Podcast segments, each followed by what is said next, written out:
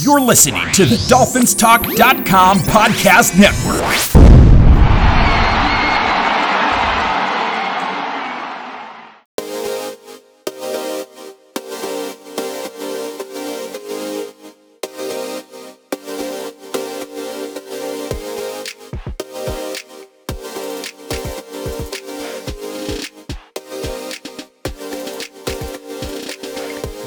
Up, Doll fans, and welcome to the Fin Sports Football Podcast. I'm your host, Anthony John Deletti Jr. If this is your first time here on the podcast, welcome. Glad to have you here. If it's not your first time, welcome back. And guys, today is Dolphins Free Agency Part 2. If you did not listen to last episode, it was Dolphins Free Agency Part 1.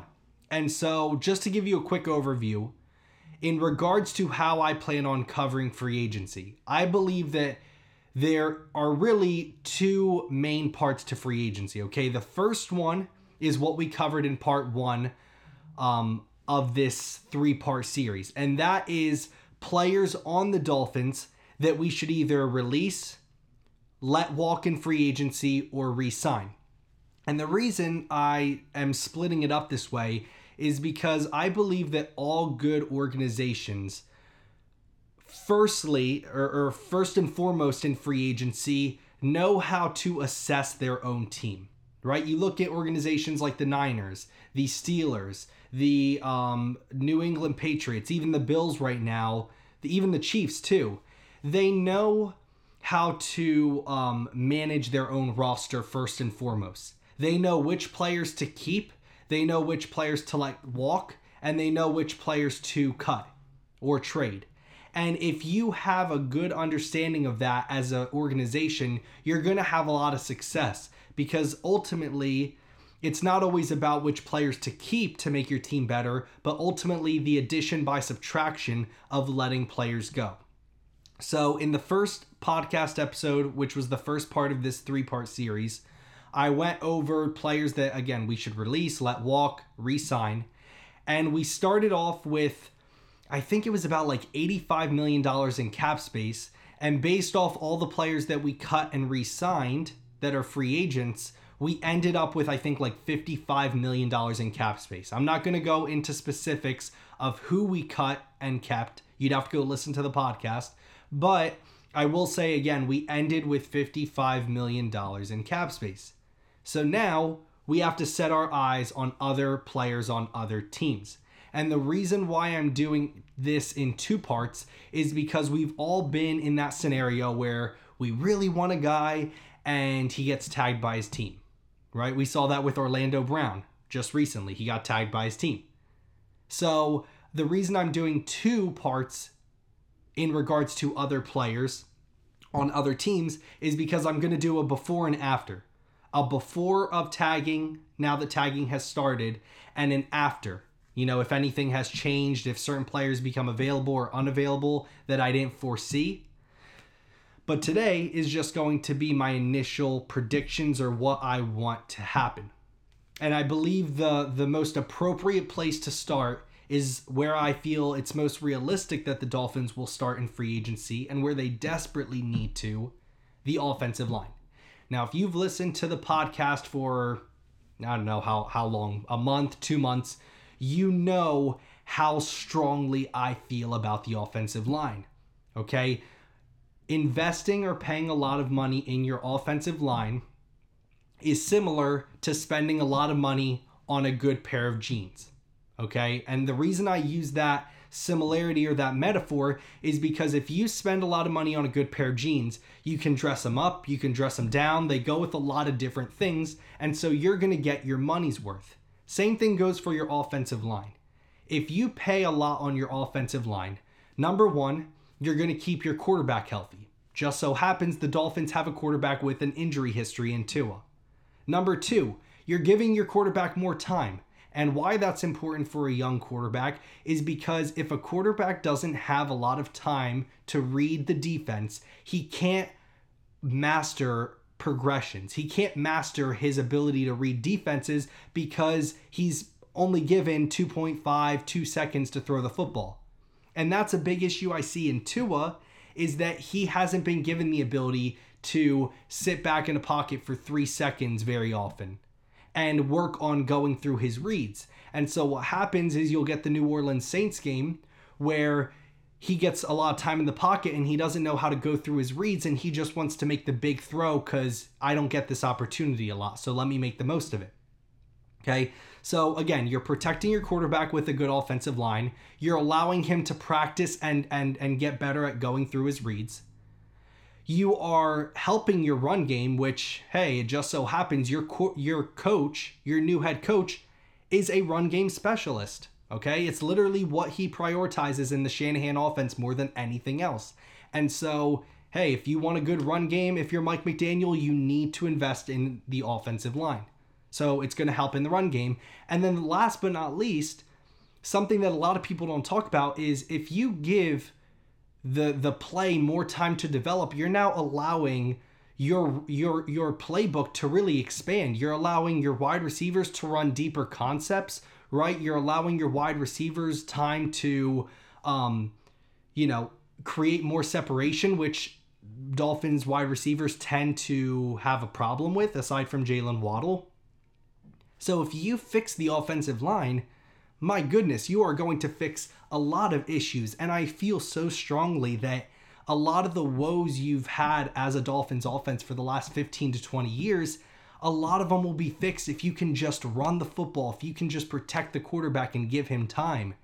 And regardless of whether or not you believe in Tua or not, I think we can all agree that if you want Tua to reach his ceiling, wherever, however high you may think that is, the best chance of him to do that is if you give him a good offensive line. That's the case with any quarterback.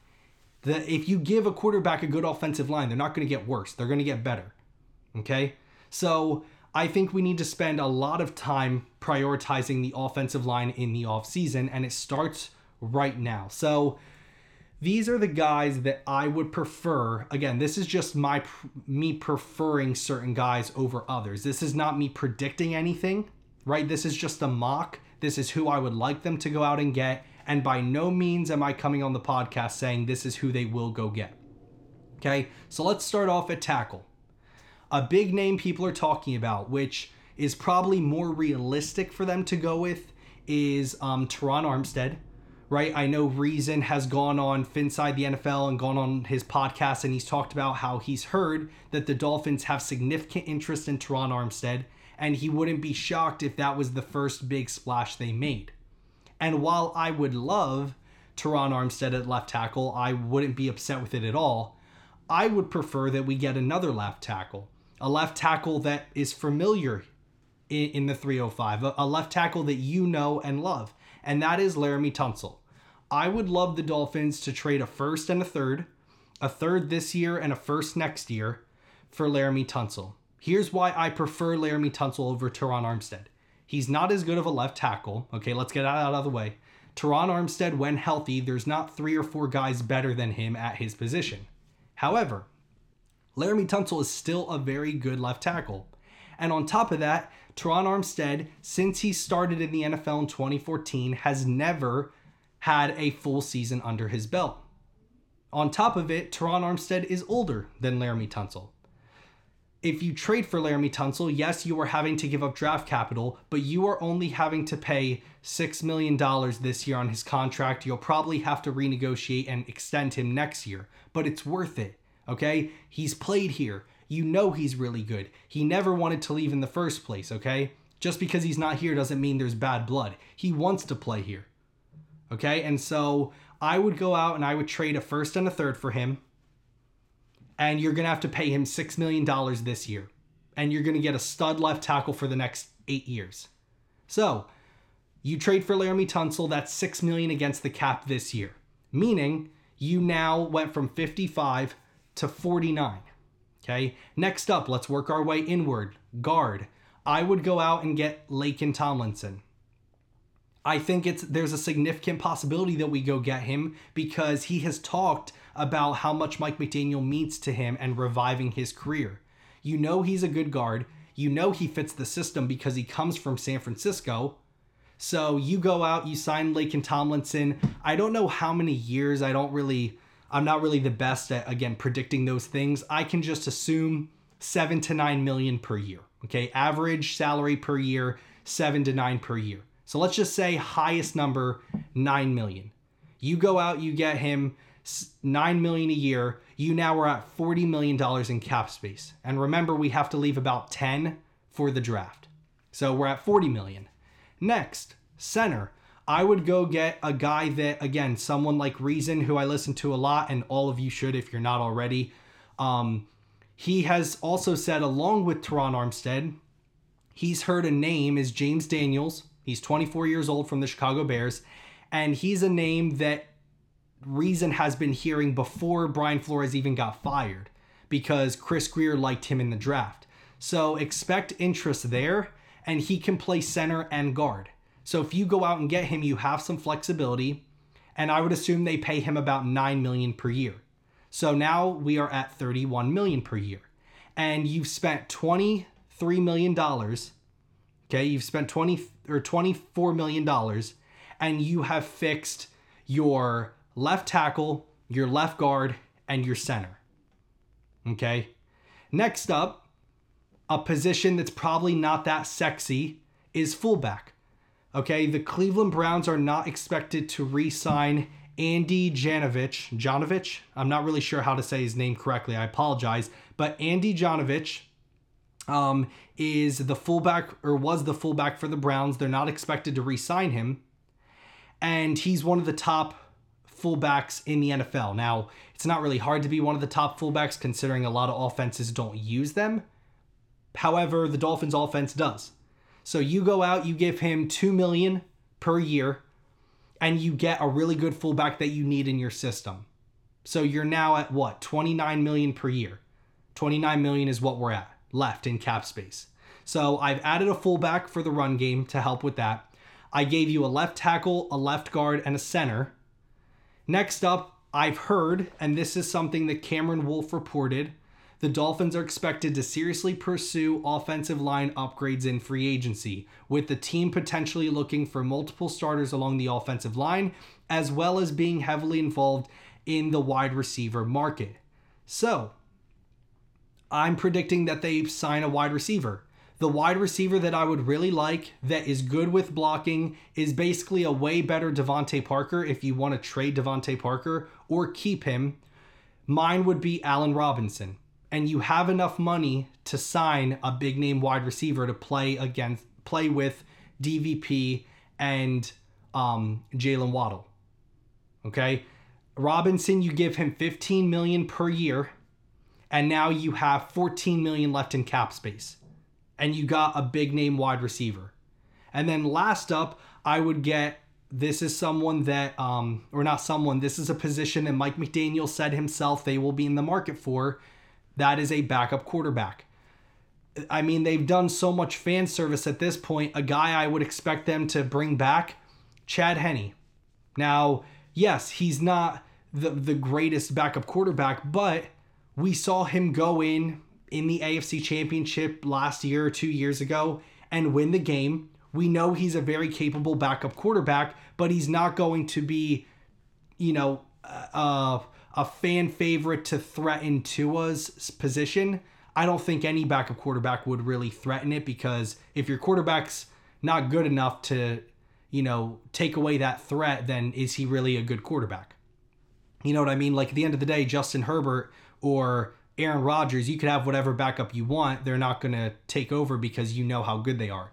I don't think a quarterback should threaten Tua because he should be good enough. So you take Chad Henne for two million a year, maybe just a one-year contract, two million dollars, and you now are leaving twelve million dollars in cap space for the draft. Okay, so in cap space, we went from 85, we signed players, we let players go, we let players walk. Other players on other teams that we signed. We traded for Laremy Tunsil, that's six million a year. Laken Tomlinson at left guard for nine a year. James Daniels, for nine a year at center. Andy Janovich, two two point five million a year to play uh, to be your um, fullback. Allen Robinson as a big name wide receiver, and then Chad Henne as your backup quarterback. Now, with draft capital, because you gave up a third, what I could see them doing is going out and getting a guard and kicking Robert Hunt out to right tackle, maybe. Maybe with that first round pick, you now can get a linebacker like Nakobe Dean, right? Which we desperately need. Then in the second round, you might be able to get a, a, a guard or a tackle to develop, right? And then you have a running back to worry about. You have two fourth round picks. You know, maybe that's a first and a third, or a first and a fourth. Let me just say that a first and a fourth. A fourth this year and a first next year. You know? So by doing that again, you are giving your by by fixing the offensive line now, getting a wide receiver, a fullback, a backup quarterback, you now have a first, a second, and a third, and a fourth, because you have two fourths this year. You now have four picks to address linebacker, guard, uh, running back, and maybe another wide receiver. And so that's why I think it's extremely important for the Dolphins to go out in free agency and really invest in the offensive line. Okay, now something that I didn't consider, and I have to give you know these these two credit because I think they have probably the best podcast out there in my opinion. It's Fin Too Deep. It has Reason and Neil Driscoll, and both of them talked about something that I didn't even consider, and I got to give them props on it because it is I I never even thought of it. I'm not really good at contracts and draft capital like they're much better at that. I'm more so just like an everyday Dolphin fan that tries to do my best on the podcast. But they both talked about how you can restructure Byron Jones' contract and create an extra like $8 million in cap space or something like that. So if you do what they're saying, and I, I don't know the specifics, I don't you uh, I, I'm I'm not really the best at that to be honest with you. But if you do restructure someone like Byron Jones' contract, and you create another 8 million, you know, you can use that 8 million to maybe go get either another, you know, maybe a running back, uh, a veteran running back, maybe a linebacker. You know, I don't know who, but again, by restructuring Byron Jones' contract, you may be able to do that. Another thing that I've heard, and this is again from Reason, I keep saying his name, he might as well come on the podcast. but Reason also has talked about how J.C. Jackson is not expected to be signed with the the Patriots to a long term deal. So don't be surprised if maybe they try to gauge that interest and also use it as leverage with Xavier Howard's contract. So when I heard that, when I saw that, I was like, wow, that's really interesting. You know, what if you traded, you know, Byron Jones for like a third round pick? That team took on his whole contract and you sign someone like J.C. Jackson to pair with Xavier Howard. I mean, my goodness, two of the best cornerbacks in the league on the same team. So those are also possibilities. But if I'm just saying what I would like for them to do, really, guys, to be completely honest with you, I would really just like them to fix the offensive line and maybe go out and get a linebacker, a wide receiver, you know, something like that in free agency on top of the offensive line. But I desperately I desperately want the Dolphins to go out and fix the offensive line in one free agency. You have the money. There's plenty of guys out there that I think want to come here and that you could draw interest for them to come here.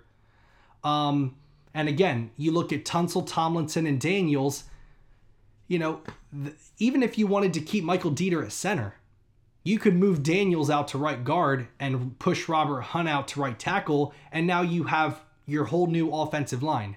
You put Deiter in the center, and he's surrounded by Tomlinson and Daniels, two really good guards, to where he's probably going to get better then. Now, he has a lot of progression to make. Maybe with coaching he can make it, but if you're worried about money or you don't want to use a draft capital on offensive line, that's a possibility. But you know, 9 million for Daniels and Tomlinson and Tunsil, that's 24 million and I fixed 3 positions on your offensive line. 3 out of 5. One of them technically is already fixed cuz you are keeping Hunt. So 4 out of 5 of your positions on your offensive line are fixed with 24 million in cap space. Okay? Uh, again, fullback, the reason I have us going Andy Janovich is because fullback is important in this offense. Um, and he's one of the best in the NFL. Robinson, uh, he's a big name wide receiver, but I've heard they're in the market for one, right? Cameron Wolfe talked about it. And Allen Robinson, I, he's able to create separation. He's never really been on an offense with a good quarterback, and I think Tua fits what he wants to do on offense. Um, you know, you got your speed, you got your separation with Robinson, and your 50 50 with Parker. So you give him 15 a year. Uh, and then Chad Henne, just a guy to bring back to South Florida. You know, it's not going to be a lot of buzz surrounding him, but he's a good quality backup. Uh, I don't know. To me, that would make sense. It leaves the Dolphins with 12 million in cap space before draft picks. And as I said, depending on the restructuring with Byron Jones, it could leave them with, you know, 20 million in cap space. And we could go out and, you know, sign a linebacker or a running back or both, you know, depending on what type of guy we get. So those are all possibilities, guys. But I think, again, if you just start with the offensive line, a lot of that gives you a lot of freedom in the draft, right? To go out and, and be able to get a wide receiver or a running back high up, right? Or a linebacker and not need to worry about it. If you go out and fix your offensive line first, that gives you a lot of luxury for the rest of the offseason. But only time will tell. I know that, like, you know, things are changing by the day. Just before I made this podcast, you know, Calvin Ridley, Calvin Ridley got suspended for all of 22 for betting on NFL games. So, like, that's a name that was on the wide receiver market that I talked about that is gone now. You know, I think um, uh, I think David Njoku got tagged or something by the Browns. He's a tight end that you might want to go get. I, I'm not sure. But things are going to change. We're going to learn a lot more within the next week before tampering starts on the 14th. And so, sometime next Monday or Tuesday, I'll do another episode just talking about people who have been tagged, if it affects anything. Um, and we'll just do another podcast episode called Miami Dolphins Free Agency Part 3 and that'll be the conclusion of this three part series. So I hope you guys have enjoyed. I hope this has been useful and helpful to you. Um, if you are not subscribed to the podcast, whether it's on Spotify or Apple, you know, wherever it is, subscribe to the podcast, leave a review. I would love to hear your thoughts on it. Uh, make sure to give me a follow on my Twitter, which is at FinSportsFB. And I'll see you guys next time on the FinSports Football Podcast. Stay safe. Fins up. Miami has the Dolphins, the greatest football team. We take the ball from goal to goal like no one's ever seen. We're in the air, we're on the ground, we're always in control. And when you say Miami, you're talking Super Bowl, cause we're the Miami Dolphins.